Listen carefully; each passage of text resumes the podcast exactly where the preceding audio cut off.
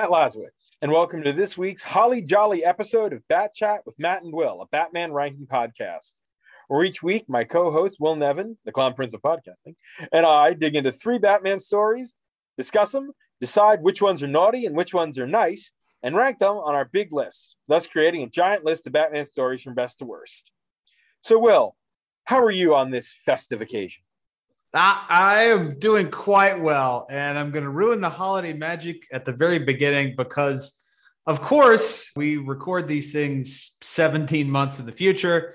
As as we record, this is actually Thanksgiving Eve, and and I, and I want to say this uh, in all seriousness, I am quite thankful for our friendship and this podcast. Uh, this has been a lot of fun, and uh, and I look forward to many more episodes to come.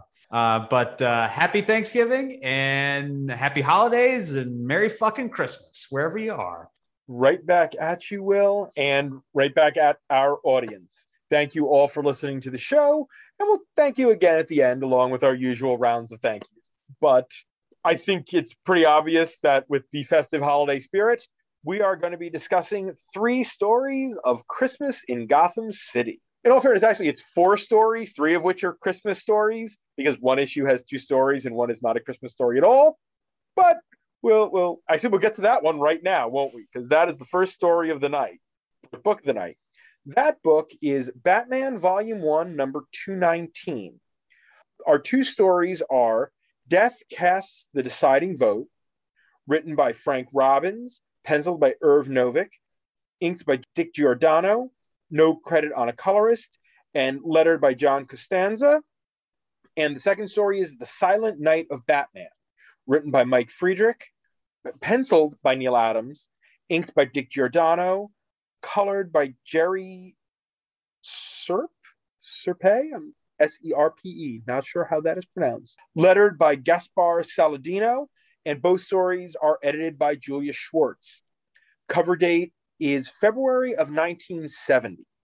We'll start with the non Christmas story, Death Cast the Deciding Vote, where Bruce Wayne comes into contact with the senator who's attempting to pass a crime bill. The two of them wind up on a plane. There's a hijacking and the mob, and Bruce has to pull all sorts of wacky hijinks to appear as both Batman and as Bruce Wayne on this fight. It's very, very 70s. It has this sort of quirky 70s sort of vibe to it and some real time stamps in how the story is told and some of the cultural references there. Oh yes, yes, but they were they were fun to research and look up. I actually really dug this story. It, it was goofy in spots, but it also had some good action. Batman as passenger 57. I mean, like that's some good shit right there. And also makes me want to rewatch Passenger 57 because I haven't seen that in about 15 years. Strangely enough, I have actually never seen Air Force One. I've got that on uh, on 4K and I need to watch it. But anyway, I, I thought this was a lot of good action. Some silly notes. Uh, Senator Lincoln Webster might as well have been Senator uh, Distinguished McHonorable, um, you know, g- because of the naming there. But uh, it was, I, like I said, I really enjoyed this. I was curious about that as you are better informed on politics than I. I keep abreast, but I I wasn't sure if the, he was a specific analog to a historical figure or if he was just sort of, as you said, generic, honorable, good politician. So I take it's the latter. Oh yeah, I, I think Lincoln Webster is definitely intentional. Daniel Webster, Abraham Lincoln. I liked in the story how there are these nods to our party. Like even in the you know the late 1960s, DC's like, no, we're not, we're not coming down in that political debate. And just just the whole idea behind we have this this do-gooding crusading senator. Shit, I forget what they call him, but it's like old silver hair or it was something like that. They had a weird nickname for him. Then he says he's like, you know, he's five foot tall, he's diminutive, but uh, he's he's he's the good honorable sing, uh, Senator Lincoln Webster, and he's trying to pass this this tough anti-crime bill that's going to make crime illegal. He's he's going to solve that whole crime problem. And he, he tells Bruce Wayne, "Oh, after this bill goes through, we're not going to have victims anymore. We're going to have the end to crime." And then and Bruce is like, "Uh, you're full of shit. That's not going to happen." And then the senator's like, "Yeah, yeah, yeah, you're probably right. Yeah, you're probably right." And then he and you know Bruce Wayne are like best friends as they go on this uh, uh, hijacked uh, excursion together. It's it's it's loony but it's just grounded enough, like just realistic enough to not be 66 level camp and nonsense. Interesting uh, historical point in where this fits in the Batman continuity. This is two issues after Grayson goes to college and Bruce closes up Wayne Manor and moves to a brownstone in Gotham City. So this is really at a time they're trying to transition into a new era of Batman, which is where the Victims Inc. program and Bruce really trying to be this sort of modern for the time social do-gooder is coming to the forefront of the character. And of course, because nothing is new in uh, in Gotham, I just recalled back to when they just moved Bruce out of the manor six months ago, and that has obviously gone nowhere.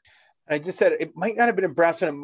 It's been a while since I read Man 217. Now that I said Brownstone, might be actually in the penthouse of the uh, Wayne Industries building. I am going to check that because it's going to drive me nuts if I don't. Ah, yes, no, this was the penthouse above the Wayne Foundation. I think Bruce can only live in one of three places the manor, a brownstone, or a penthouse. He's not living out in the suburbs. No, nope. this is the penthouse, and the penthouse that eventually, I think Dick lives in during his time as Batman during the Morrison run, or a similar penthouse at least. But yeah, this is a fun story, and the references are wild, uh, especially my, my favorite ones are dressing these inflatable life vests as Mae Wests. I, I, I looked this up. All right. I looked this up.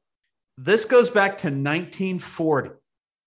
And that I don't understand. You know, this this book published in 69. Uh, so you're you're making a reference that's almost 30 years old at this point. And as I learned, it is specifically a British reference, and the the author is American. So anyway, I'll um, uh, the first reference in print to calling life preservers Mae Wests uh, is from something from the BBC in January 1940. This squadron of fleet air arm fighters is carrying out day after day what I shared with them for a few hours. First of all, a word about the kit. Full flying kit consists of a combination suit like the skin of a teddy bear. On top of that goes a windproof combination suit with a high collar lined with fleece. Then comes a life saving waistcoat. This can be inflated a few moments by the wearer, and for some obscure reason is known technically as a Mae West. Obscure reason being Mae had tiggle bitties. Yeah, I, I, figured that out when I figured out what they were. I'm like, oh, that don't fly no more. that, that, that's not gonna. Uh, no, no. I mean, and I love Mae West. I mean, she was a funny lady back in those those old movies, but oh boy, that one's not to fly. The other one was they kept ta- every time the hijackers they keep talking about Cuba, and I, I went down a rabbit hole. And that is, boy, howdy, there were a lot of plane hijackings between America yes! and Cuba. Yes, I I don't. There's an entire Wikipedia article that tracks the decades of hijackings uh, involving like flights to Cuba. And I looked at one month in 1969, the year that this was published.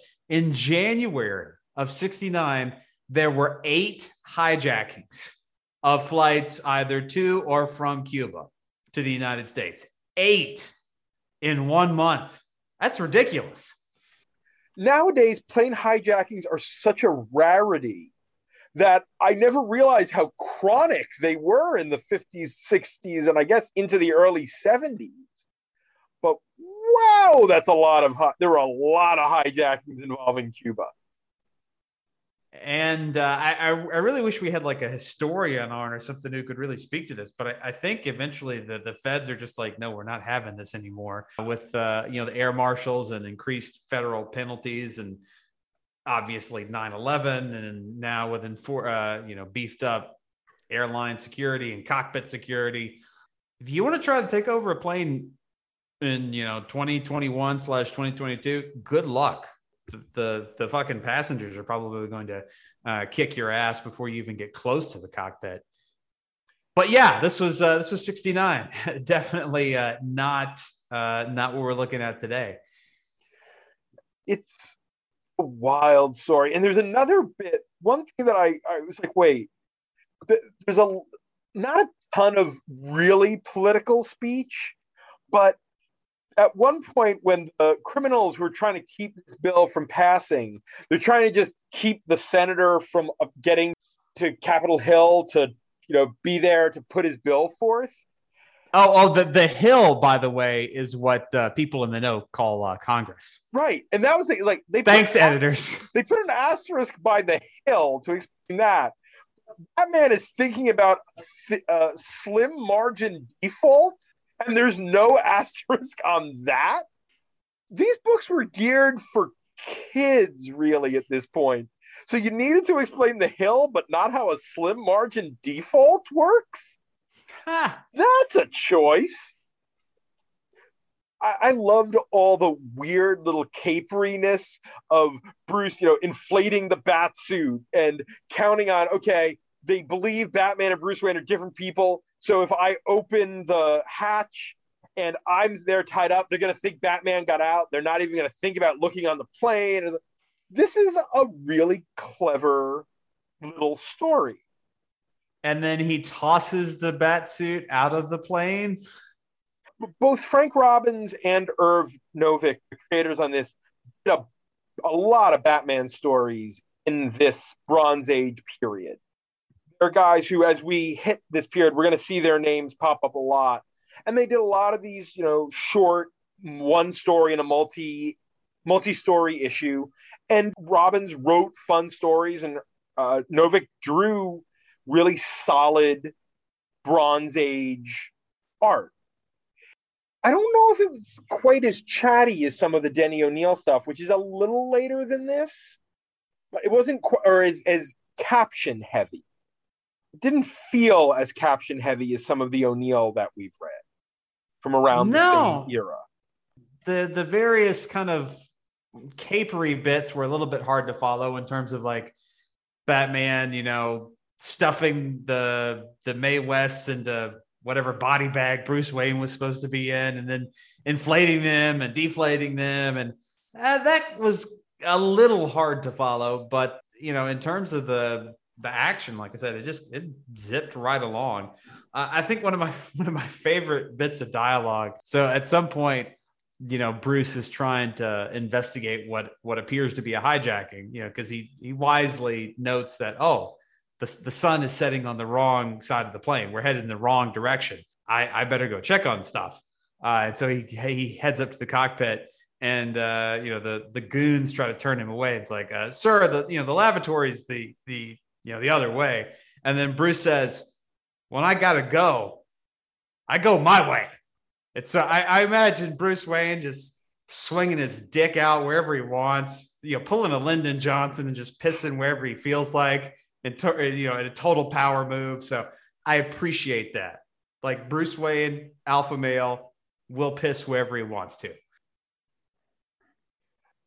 Do you have anything else for this one, or do we want to move into our second story? Because uh, I do agree with that. That was great. I just I want to make sure we stay roughly on budget on time on this one.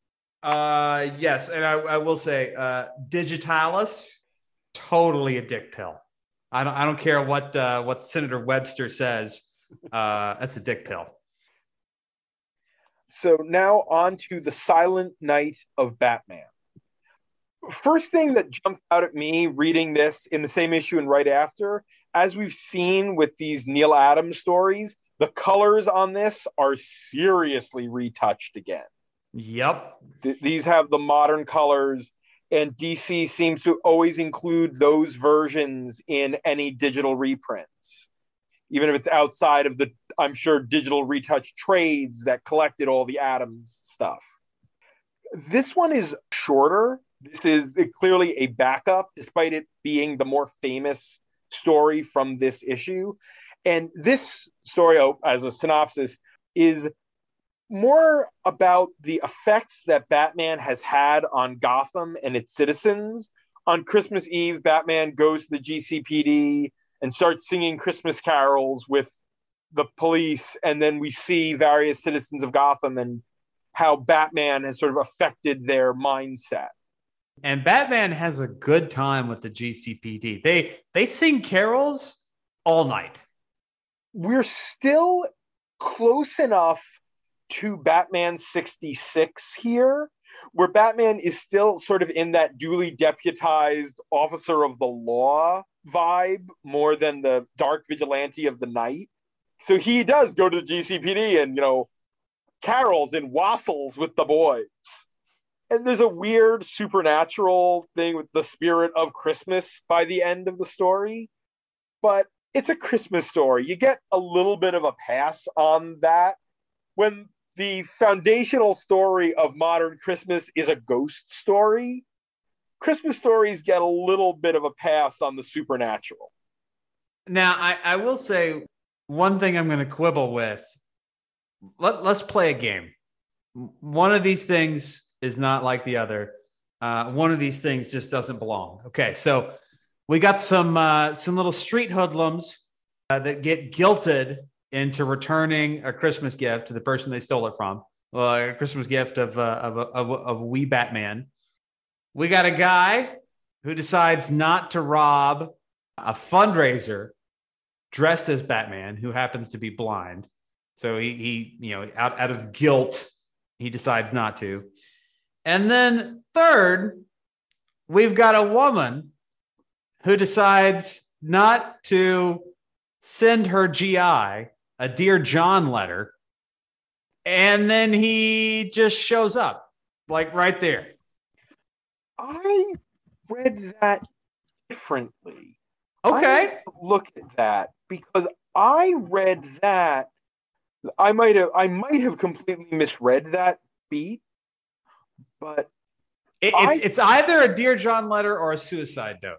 That's what I thought. I thought she gotten the letter saying her GI husband or boyfriend was assumed dead and she was going to jump off the bridge and then sees the shadow that looks like the symbol of Batman that gets her to stop for a minute and then the truck with the boyfriend who wasn't really dead pulls up and Batman stops her from killing herself I, I think that's that's absolutely plausible.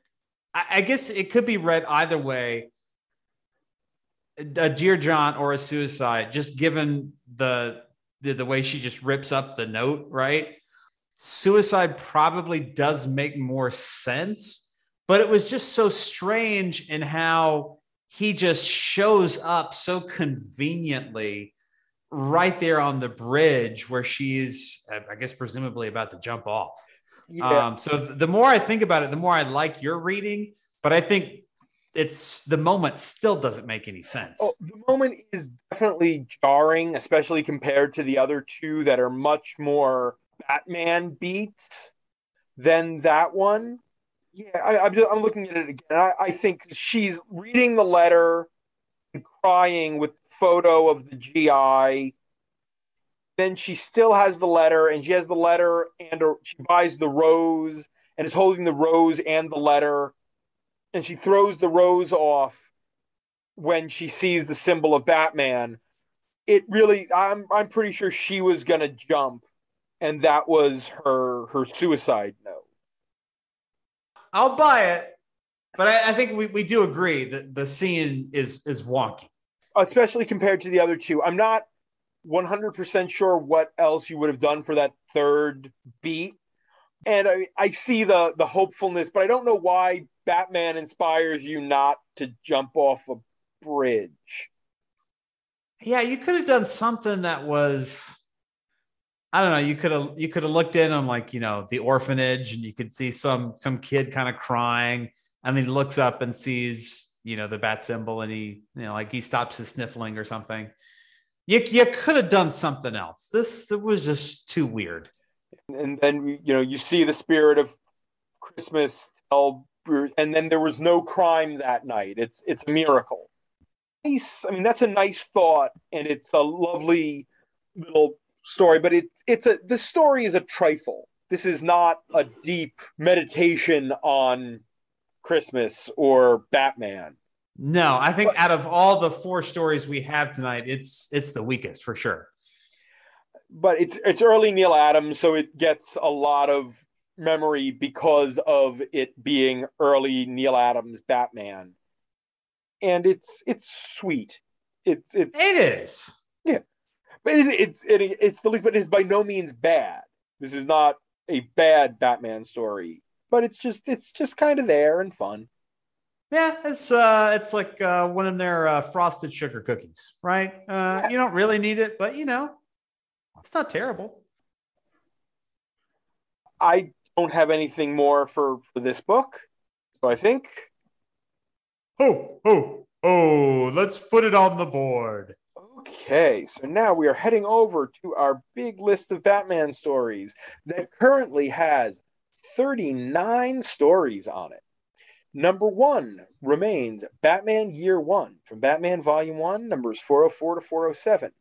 Number 10 is Beautiful People from Detective Comics Volume 1, number 821.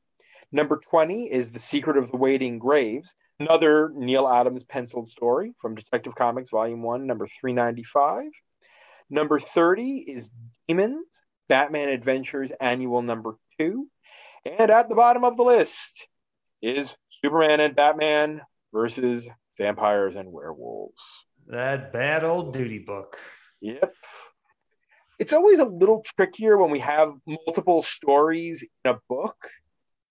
I mean, this is this is, I think, pretty solid middle of the list comics. Yeah, I'm I'm looking right there somewhere around 20. I don't I don't feel much higher than that, if mm-hmm. higher at all. It's not better than Secret of the Waiting Graves, which is number 20. That despite being a little more narrative heavy is wild and has some, you know, proto O'Neil Adams ideas that come into play later uh, fun as it was, I enjoyed uh, Batman Judge Dredd more. Yeah. Uh, it doesn't take as wild a swing as Clown at Midnight does. I think we're looking in the 25 26 range. 25 is Blades, which I have a soft spot for. 26 is Overdrive, the all ages DC for Younger Readers graphic novel. And then 27 is last week's Faces. I think it's better than Faces. Yes, I was going to say it's definitely better than Faces. Does it beat Overdrive? Overdrive has more of an emotional heart to it because it's got that that Alfred thing. I, I well, I'm not in love with the way Bruce treats Alfred in that story. I love how Alfred treats Bruce. I think it might go right there. I think it might go in between overdrive and faces. Sounds good to me.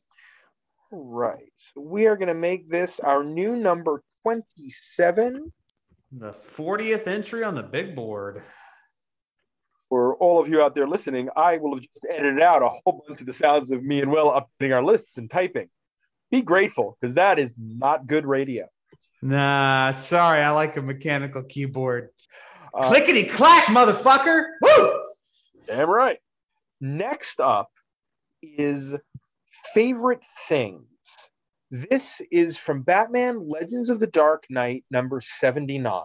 The writer is Mark Millar, penciled by Steve Yeowell, inked again by Dick, Dick Giordano, colored by Laurie Smith, lettered by Willie Schubert, and edited by Archie Goodwin and Chuck Kim. Cover date is January of 1996. This is Giordano in two books 26 years apart. My goodness, what a career. The man was a workhorse and a, an editor, and he just he worked and worked and worked. In this story, Batman is hunting down criminals who robbed Wayne Manor and various other wealthy homes in Gotham around the Christmas holiday. Once again, joy of joys, it's time for problematic creator watch. Boom, boom, doom, Yeah. boom, doom. Mark Millar is not my favorite creator in general. He writes comics that are generally flash and little substance.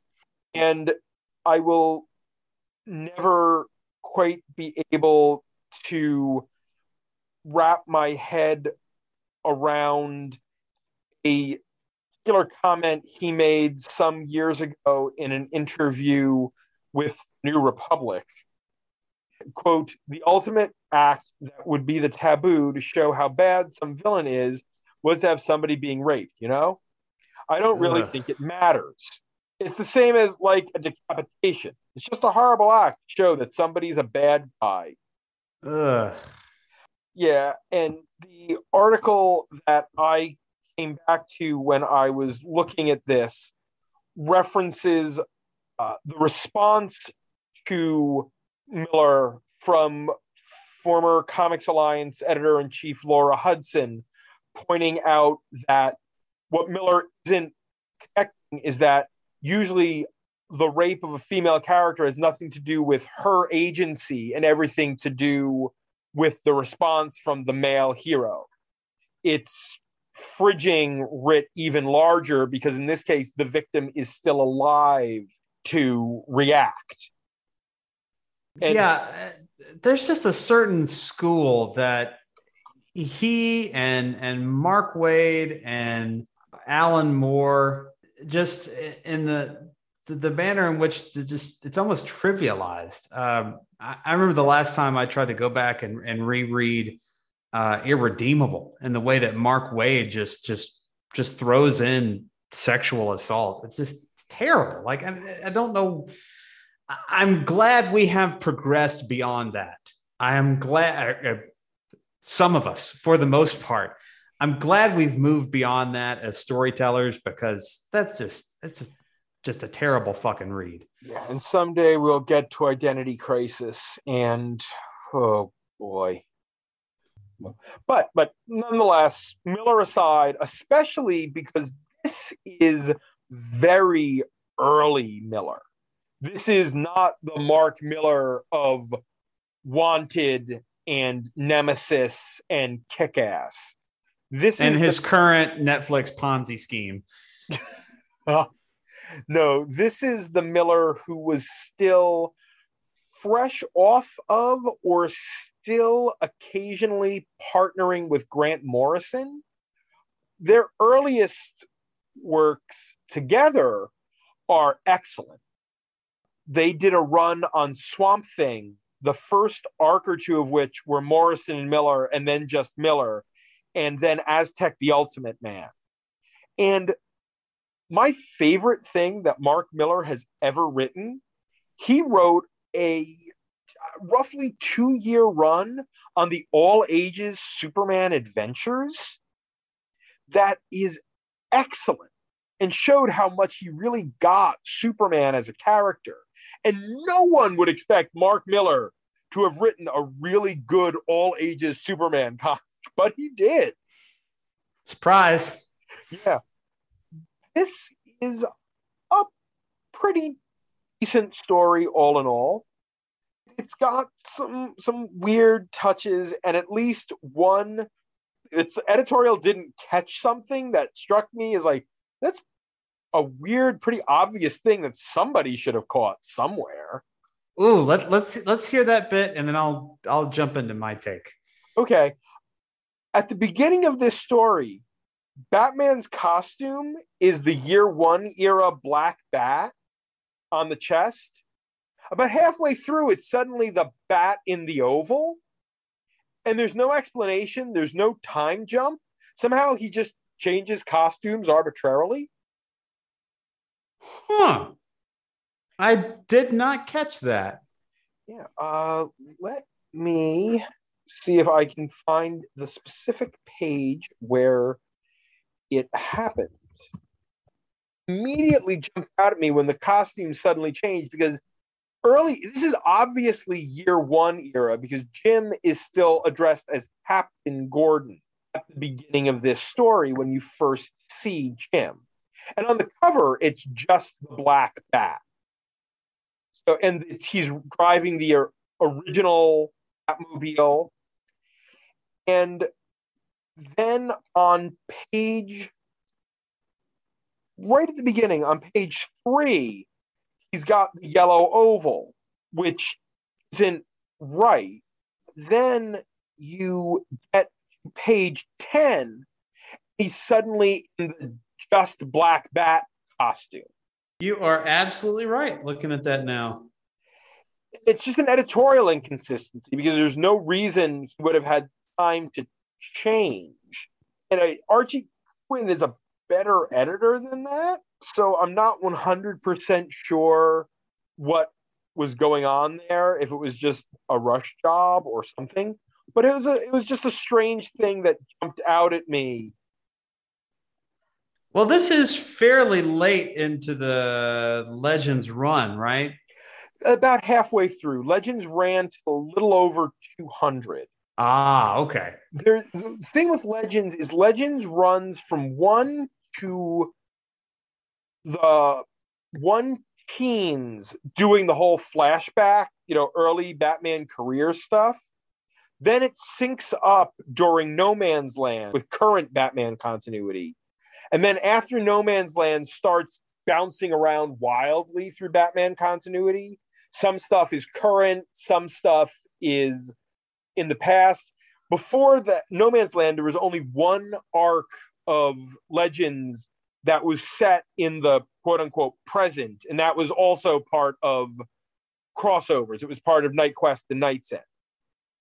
After it comes back from No Man's Land, it never quite reaches the heights that it did in those early issues. There are a couple of great arcs after that.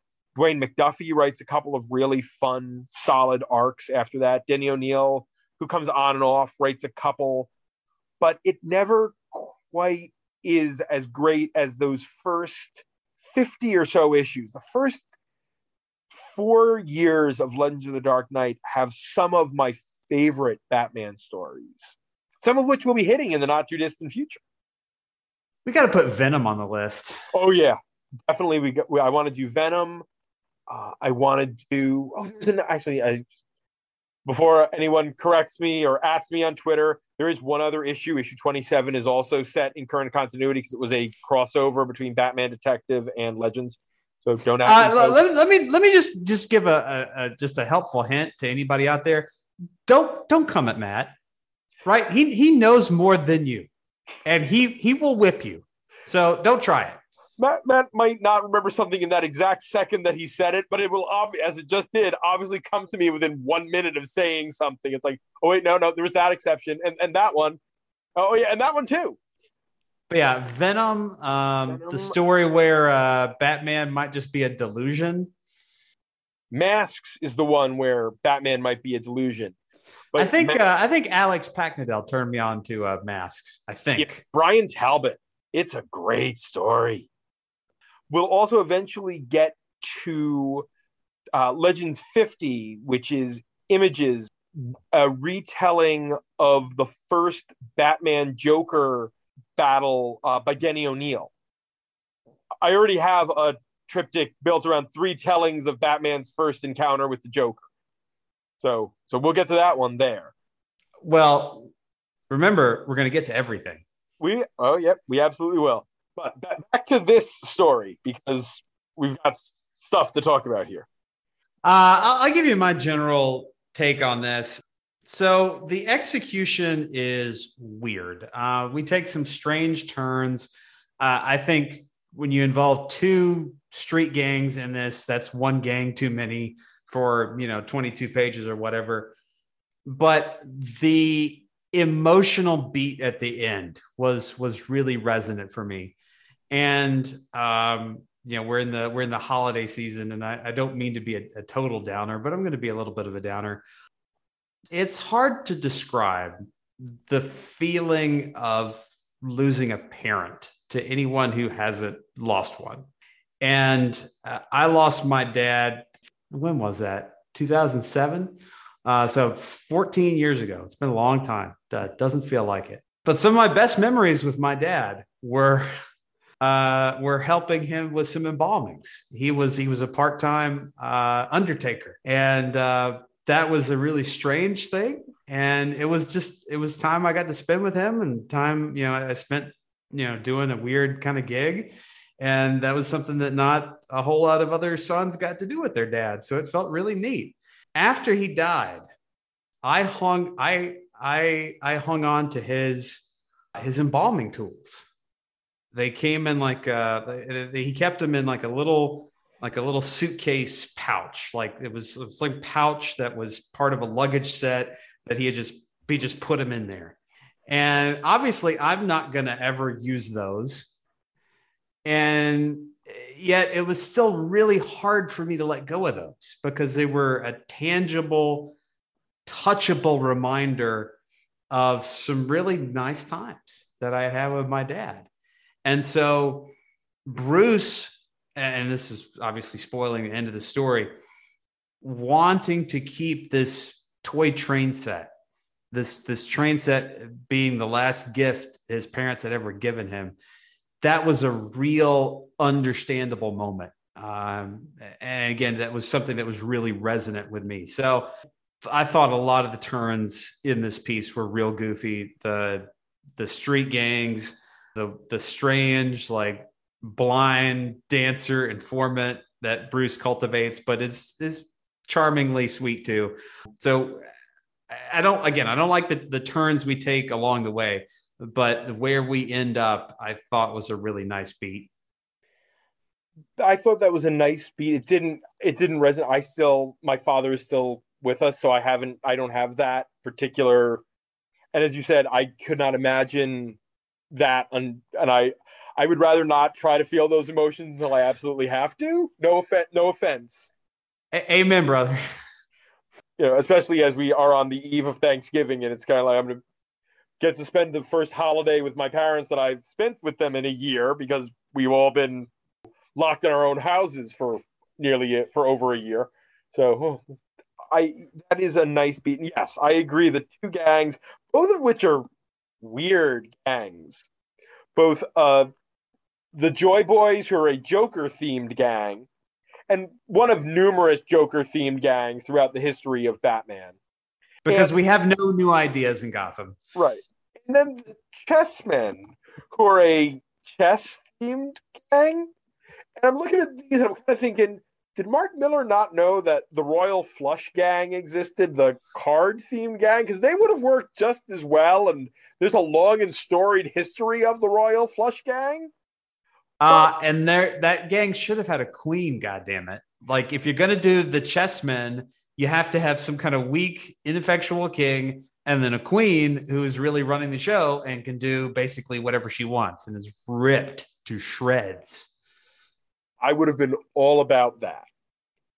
That man is is pretty brutal to various and sundry that he's running into in this story. He is not pulling any punches. And he gives his first informant a swirly, which kind like, really? I, I, I kind of picture Batman being above, you know, what a high school bully would do. But I guess he's in a mood. And I mean, for someone who hangs people off buildings, I suppose a swirly is probably not the worst thing he's done to somebody on this particular night. Yeah, so he he goes through all of these these various people to find out where the loot is. And then we're not given like how he actually recovers the stuff. But even rewinding all the way back, we really don't know why the chessmen took the train set, right? If you're going to break into Wayne Manor, seems like there's going to be any number of things you're going to take before what might appear to be some kind of vintage, uh, you know, toy train. It's funny reading it and not having read it since probably around the time it came out. I didn't remember what they had stolen, and my first instinct was it was going to be those damn pearls again. I, I that's I thought the same thing. I thought the same thing. And to be clear, that would have made more sense, right? Because the pearls are something intrinsically of value and not just something that's valuable to Bruce. I mean, if they had established that the chessmen were going to ransom these items back to their owners, I it would have made more sense. Or if the stooge at the end had somehow taken the train set for his kids. And that would have been kind of a touching moment that, you know, Batman just says, no, you keep it, right? That, that would have been sweet. Yeah, and that and there's again because we've we've seen this before in some of the other stories that we've talked about, where Batman has this moment where the guy who the chessman had handed the loot off to, who wasn't like a full member of the gang, had agreed to do it just so they would give him money so he could provide, you know, get food and things for his his sons. And Batman's there, and it's little boys shouldn't be left on their own. Just don't do it again. And you know, again, Here, here's some money. yeah, yeah, he does that, and it's, he's always got a soft spot for leaving a kid without without their parents.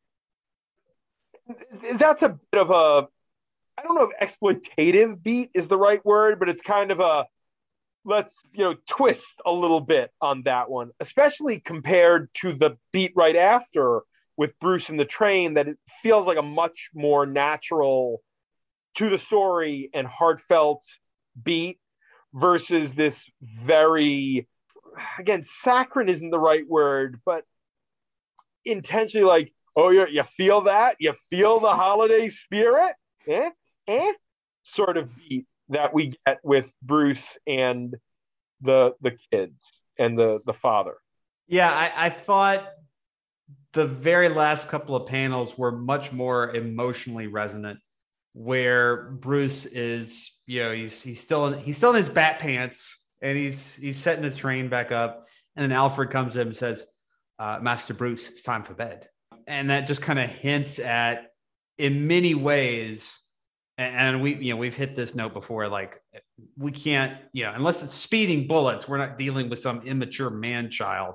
But in many ways, you still have a grieving child.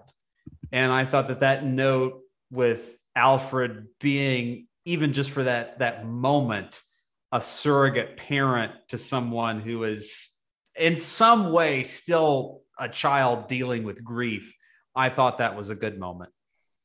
it absolutely is i i'm a sucker for alfred surrogate dad stuff it's it's always it's always good when you can get some of that in there Yeah, and it wasn't it wasn't heavy handed at all. It was just a just a subtle subtle thing that I thought really worked. I'm not entirely sure if there's much else to discuss here. Uh, he Millar also does use that on a much lighter note than what we've been talking about. He uses that bat sonar from year one again that summons the bats that he somehow targets directly just at the king of the chessmen. Like, wh- why did the bats just attack that? It's not like Bruce throws it on the guy. He's just holding it, presses the button and the bats attack the one guy. We're, Does we're- Batman test all of his bats for rabies, you think? I would hope if he's doing this, and, and word to you, Mark Millar of 1996, Batman's not Aquaman. He doesn't talk to bats.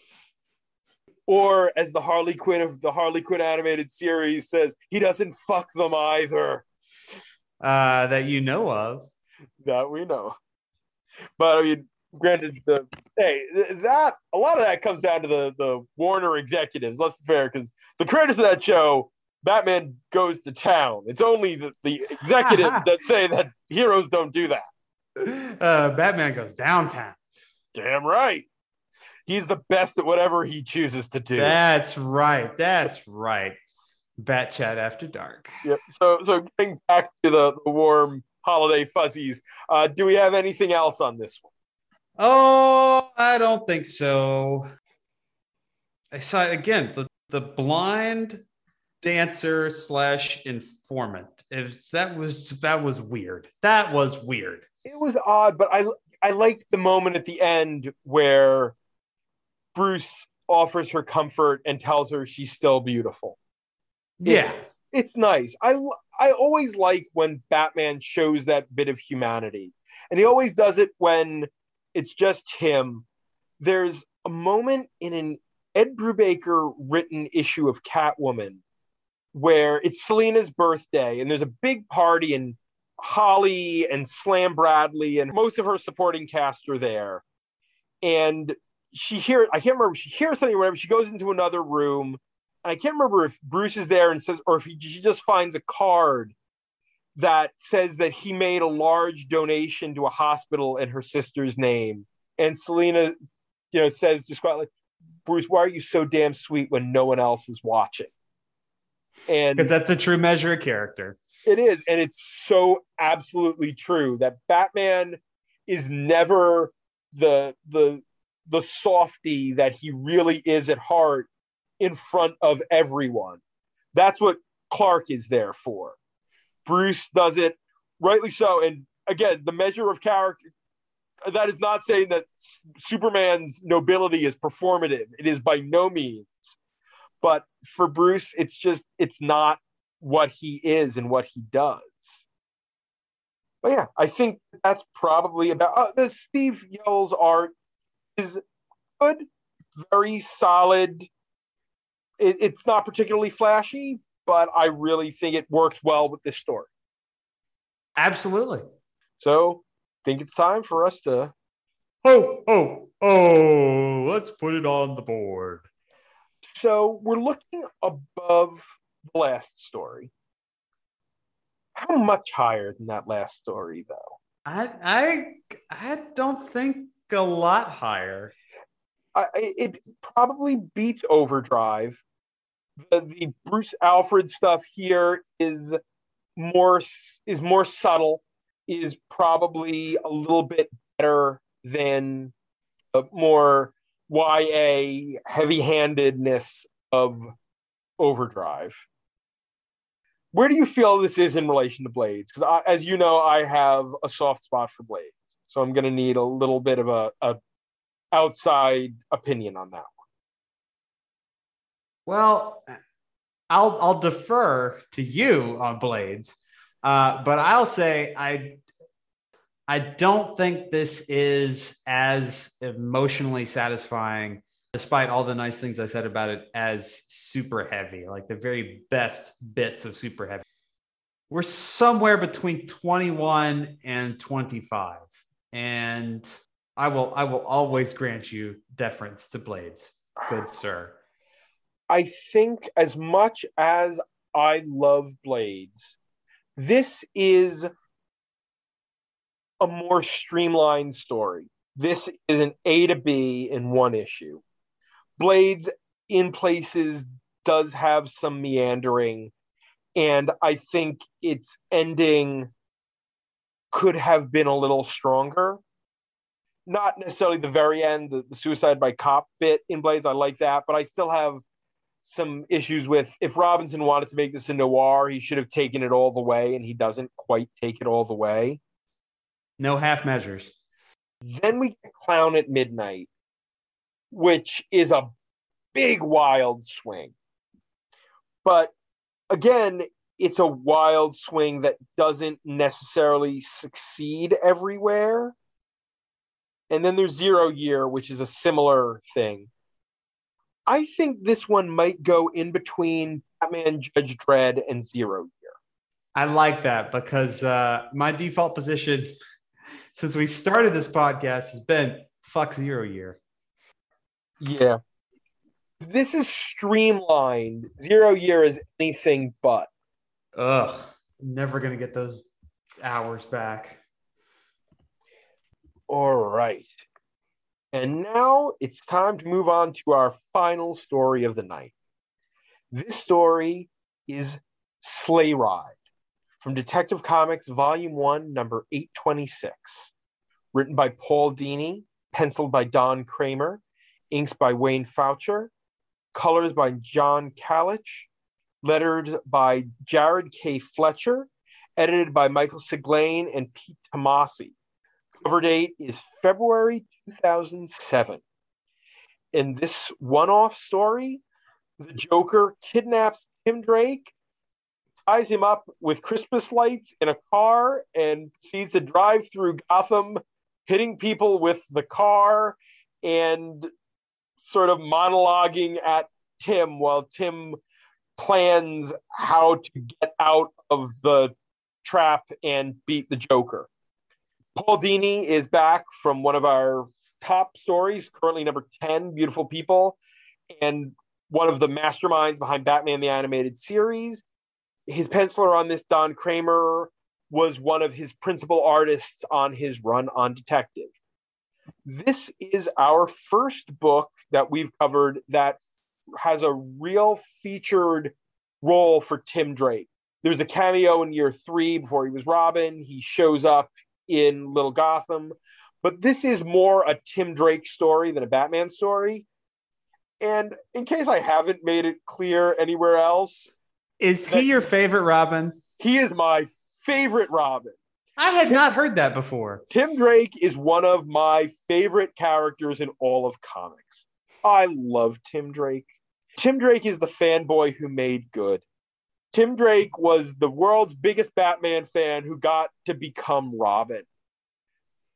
When, and I was about, uh, I was a few years younger than what Tim would have been when Tim was introduced and when right around the time I started reading comics. So I grew up with Tim Drake. I love Tim Drake. And Tim is the smartest Robin. Tim is the master detective. And my favorite thing about Batman is Batman's always the smartest guy in the room. And when it comes to the next generations of heroes, Tim's the smartest guy in the room. I love that. I love this character. It's it's interesting how in the modern Bat family you have members who are maybe smarter than Bruce. You have members who are perhaps better fighters than Bruce. And it's very interesting how that's been built up over the years. So I'll I'll, I'll say that. And, and let me ask you this before we, we get into this.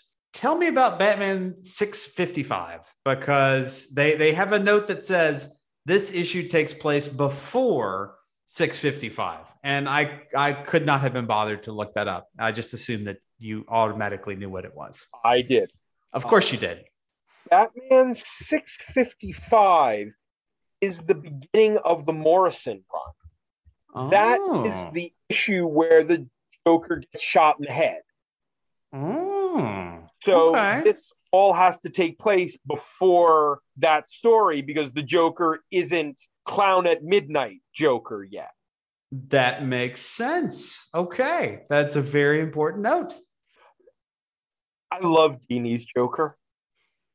it's it's very much the animated series joker It absolutely is. This is the animated series Joker if there wasn't standards and practices to Yeah, yeah, from actually yeah. killing people. Yeah this this is a hard r animated series joker He's just such a son of a bitch. He's just he's just arbitrarily hitting people with this car. And then it's like, oh, I hope he's okay. Let me back up and find out. And he's got Tim bound and gagged, and he's just talking at him. A lot of this is Joker monologuing with Tim's internal monologue as captions, and one flashback to the period of 52 where Bruce, Dick, and Tim were away from Gotham for a year, traveling to all the places that Bruce trained at so he could sort of recoup his skills and have this year away with his son. I did not care for the flashback simply because I don't think it added enough to the to the overall story. It felt like an aside and not one that was particularly important. The, the writing though in the flashback was good. Uh, talking about like Joker like hearing screams and savoring them like a fine wine like that that was good even if it didn't feel particularly I guess, authentic coming from Dick. Like it didn't seem like a natural line, but it was a good line. And the line that, and w- one that felt very natural to Bruce is Bruce talking about how the Joker would focus on the person who was the most afraid of him and zoom in on them. It's like that's the observation that Bruce would have made about the Joker. And it is an absolutely appropriate thing for the Joker to do because he would want to get the biggest laugh for himself out of tormenting the person who's the most afraid of him. Uh, like any uh, psychopath bully out there. It's why when you're in a sh- uh, an audience where there's audience participation, never look like the person who doesn't want to participate. Just don't do it because Oh no. they will hone in on you like sharks. Like blood in the water. I, I think though my favorite bit in the entire issue is when they pull into a fast food restaurant and the Joker is just giving this incredibly long and elaborate order, and the poor person on the other side who can't see him because he's just talking into the speaker, like, sir, you have to slow, you have to slow down. I, I can't yet. Sir, I'm going to need you to slow down. Uh, sir, please. and and then he pulls, you know, oh, all right, and he pulls up and he reams this poor young woman out, and like, I need to talk to your manager. Is there a problem, sir? And he just shoots the guy and drives off. Strange thing about that manager, right? He has a clearly readable name tag Mike Nebecker. And I looked it up, and it doesn't appear to be anybody out there, right? There, there are a few like random Google search returns for the name, uh, none that seem to be particularly notable. And I just wonder, like, who is who is that? Why did his why does his name get thrown into that comic book? But you can clearly read the name tag, like it had to be intentional. I wager probably letterer Wayne Faucher knows a guy with that name, whether or not he's his friend and he thought, hey, he'd get a kick out of being killed by the Joker, or he was his high school bully and he's like, hey, this guy gets blown away by the Joker. Let me work through some of my psychological issues by having that guy get blown away by the Joker. One of those two things. and I love how Tim works through this whole thing. He's trying to figure out the way around. He's and in the end, what he winds up doing is using the Joker's own vanity against him. And also love that Tim is a big fan of the Marx Brothers. Also, so and I like that Tim is a Marx Brothers fan and Dick Grayson is a Stooges fan it's very much Dick is this Dick is all physicality. Not that not that Dick is dumb, but Dick's an acrobat. Dick's about physical comedy, while the Marx Brothers are all about that patter, which is towards Tim's intellectualism. But I love that he needs to distract the Joker, so he misquotes the Marx Brothers, and it gets the Joker so riled up. It gets him so annoyed and- just for Tim to be able to get out and punch him in his smug, psychotic face. One line I did not like in uh, in that section, uh, in that uh, Tim's you know internal monologue says uh, basically, "I can't screw this up." Quote. I just want, I just go Batman on his ass. And that just, that, just didn't read as very clever. Not, not subtle, not, not as you know you, you talking about the the intellectual side of the character it's just not not really bright right it's just that line landed with a big thud for me Not the best line.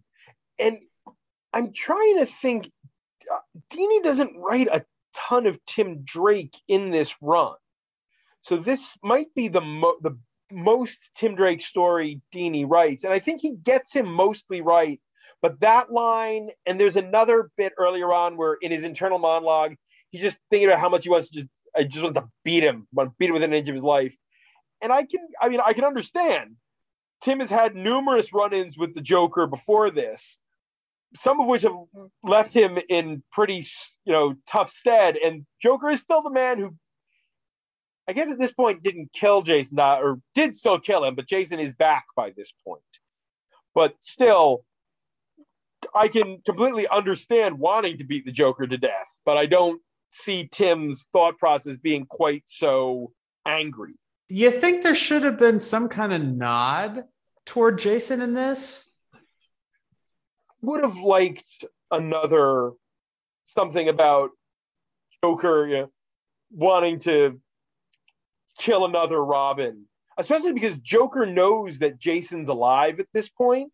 It would have been kind of nice. To, well, the one I killed came back, so I need to, I need to keep that mark on the bedposts right. Maybe you'll come back too. We'll just have to see. That would have been a good reference to throw in there. But I also think a lot of what Dini was doing in his run was try to make these one-offs mostly as accessible as possible with while existing within continuity having as little reference to it unless it was directly important. And sometimes doing some cleanup on some some more wild continuity. He's the one who writes the fact that the riddler knows batman's identity out by using the fact that there's one panel of Infinite Crisis where Joker gets hit in the Joker, where the Riddler gets hit in the head by a mace, and somehow the Riddler is thus has amnesia and has forgotten Batman's identity. Which, yes, we all know that's not how amnesia works, but you know, it, it was fine to get rid of the Riddler. I have no problem with a lot of the villains knowing, but we'll get to that when we get to Hush. I'm not gonna I'm not gonna go down a rabbit hole on this one now. That's a whole other whole other thing. That's a different show. And we'll, we'll get there in an episode about comics that have all sorts of Batman villains in them. I do also like at the end where Joker's about to get hit by a big truck and he's like, This would be funny if it was anybody but me. Oh, what the hell? I can take the show. Very animated series line. Very, very animated series moment up there with the end of the episode Harlequinade, where Harley finally, you know, she's she's had enough and she finally pulls the trigger on the gun and it's the bang flag, and the Joker just starts laughing at it and gives her a big old Ralph Kramden, baby, you're the greatest. The Joker does not fear death, and as long as he's going out well and with a with a laugh, the, the Joker I think is pretty okay going out it's the last adventure we have left, Matt. What did you think of Kramer's art? Oh, let me see. Let me see. Let me see. Let me see. Uh, I thought it was. I thought it was pretty strong. The the facial expressions, the the frozen faces of the the poor people who who Joker has killed and uh, carjacked. I I thought it was generally strong. Yeah, I had one point that I really liked and one point that I was not too big a fan of. I love that he gives the Joker these bloodshot eyes. The veins in his eyes are always there, and it gives him this extra air of sort of creepy, wild madness. Not a huge fan of his Dick Grayson.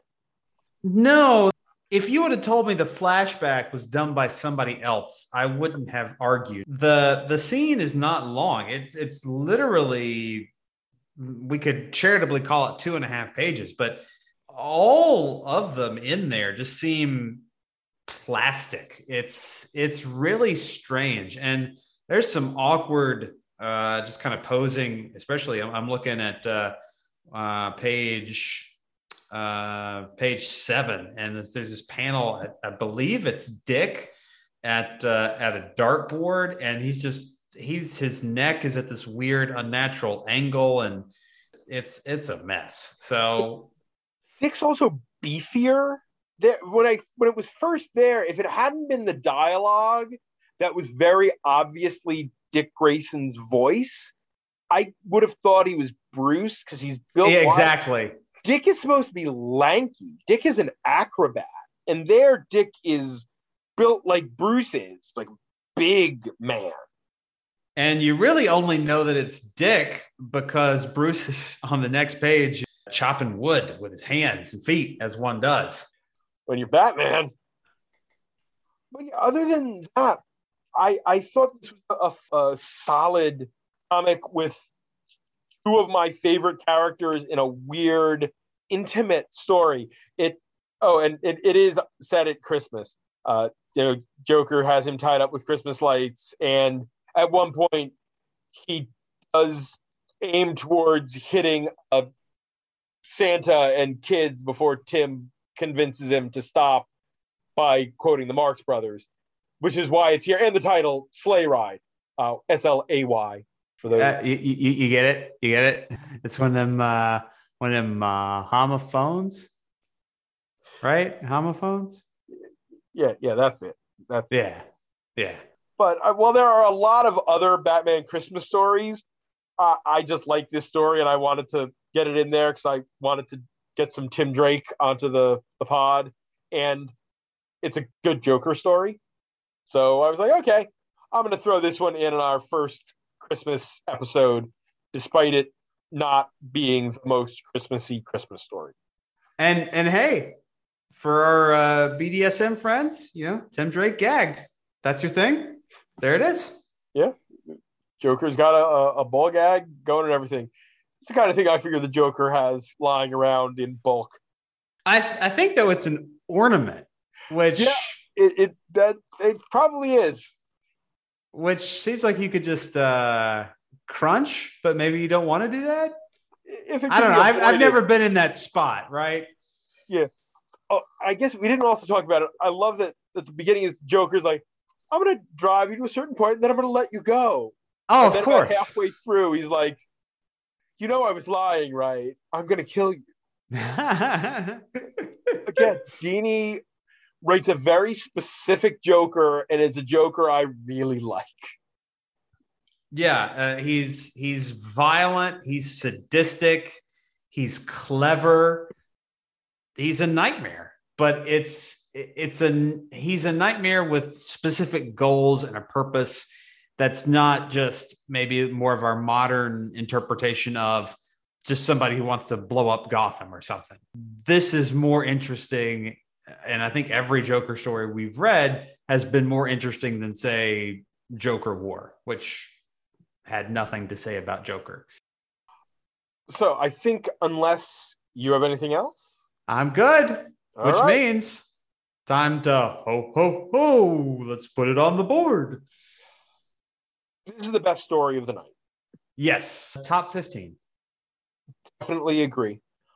I would definitely put it above 14, which was Half an Evil, the O'Neil and Adams Two Face story, which, while fun, has some weird beats to it.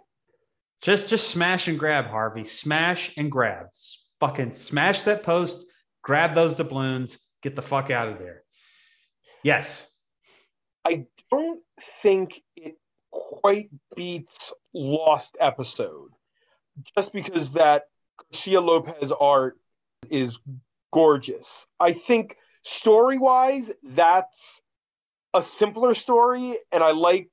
I generally probably might like the writing on this one as much, if not a little better, but it's also because it's featuring characters that I have a real soft spot for. But Garcia Lopez's art is so gorgeous. And while Kramer's is good, it doesn't quite reach that level. So that means it's going to be either number 13 or number 14. It's in so the only story in between Lost Episode and Half an Evil is Lil Gotham. I kind of want to put it above Lil Gotham. Lil Gotham is fun and quirky and a great all ages story, but this story is something great with the Joker and is a good Tim Drake story. I really like this one. A good Tim Drake story beats the only tolerable Damian Wayne story. We have a winner. We have a winner. It will be the new number 13 sleigh ride. All right. So that looks like it wraps it up for this episode and pretty much for the year. Next week, we're back into Elseworlds territory for three tales of new Batmans for a new year. Ooh. We'd uh, like to thank our Patreon backers, Dan Grote, June is Dead, Long, Long live June. and Joshua Wheel for their support. You can follow the podcast on Twitter at BatChat Comics, and the show is available on Apple Podcasts, Google Podcasts, Stitcher, and on comicsxf.com. And you can support the podcast on Patreon, where you can get shout outs, bonus contents, pick a story, and even come on the show. We just wanna hear- recorded our first bonus episode too. We just did, and granted, by the time you hear this, that one will have been out. We'll be probably just about at the point we're going to be releasing our second, which we haven't quite decided on what it's going to be, but we know it'll be fun. Everybody, trust us. And, and guys, I, I got to say, uh, last night's session was amazing. Matt told me how about uh, how Batman Forever is his favorite piece of Batman media, and uh, he made a compelling argument for it. It was amazing. Yeah, yeah, you're going to have to to subscribe to the Patreon to figure out if it, how close to the truth Will is, is on that one. Only your hairdresser knows for sure. If you want to hear more of my ramblings, mostly about the three C's comics, cinema, and cats, you can follow me on Twitter at MattLaz1013. and I met Will Nevin. And be sure to visit ComicsXF at comicsxf.com or at ComicsXF on Twitter for our weekly Friday Bat Chat roundup of new Bat books. For my other show, WMQ&A, where my longtime best friend Dan Grote and I interview comics creators, retailers, publishers, journalists, and other related tradespeople, as well as all the other stuff Will and I are writing. Will, have yourself a happy holiday. Absolutely. Happy holidays to you and everyone else out there. And stay safe out there, folks. Gotham is not a place to be after dark. Ho, ho, ho.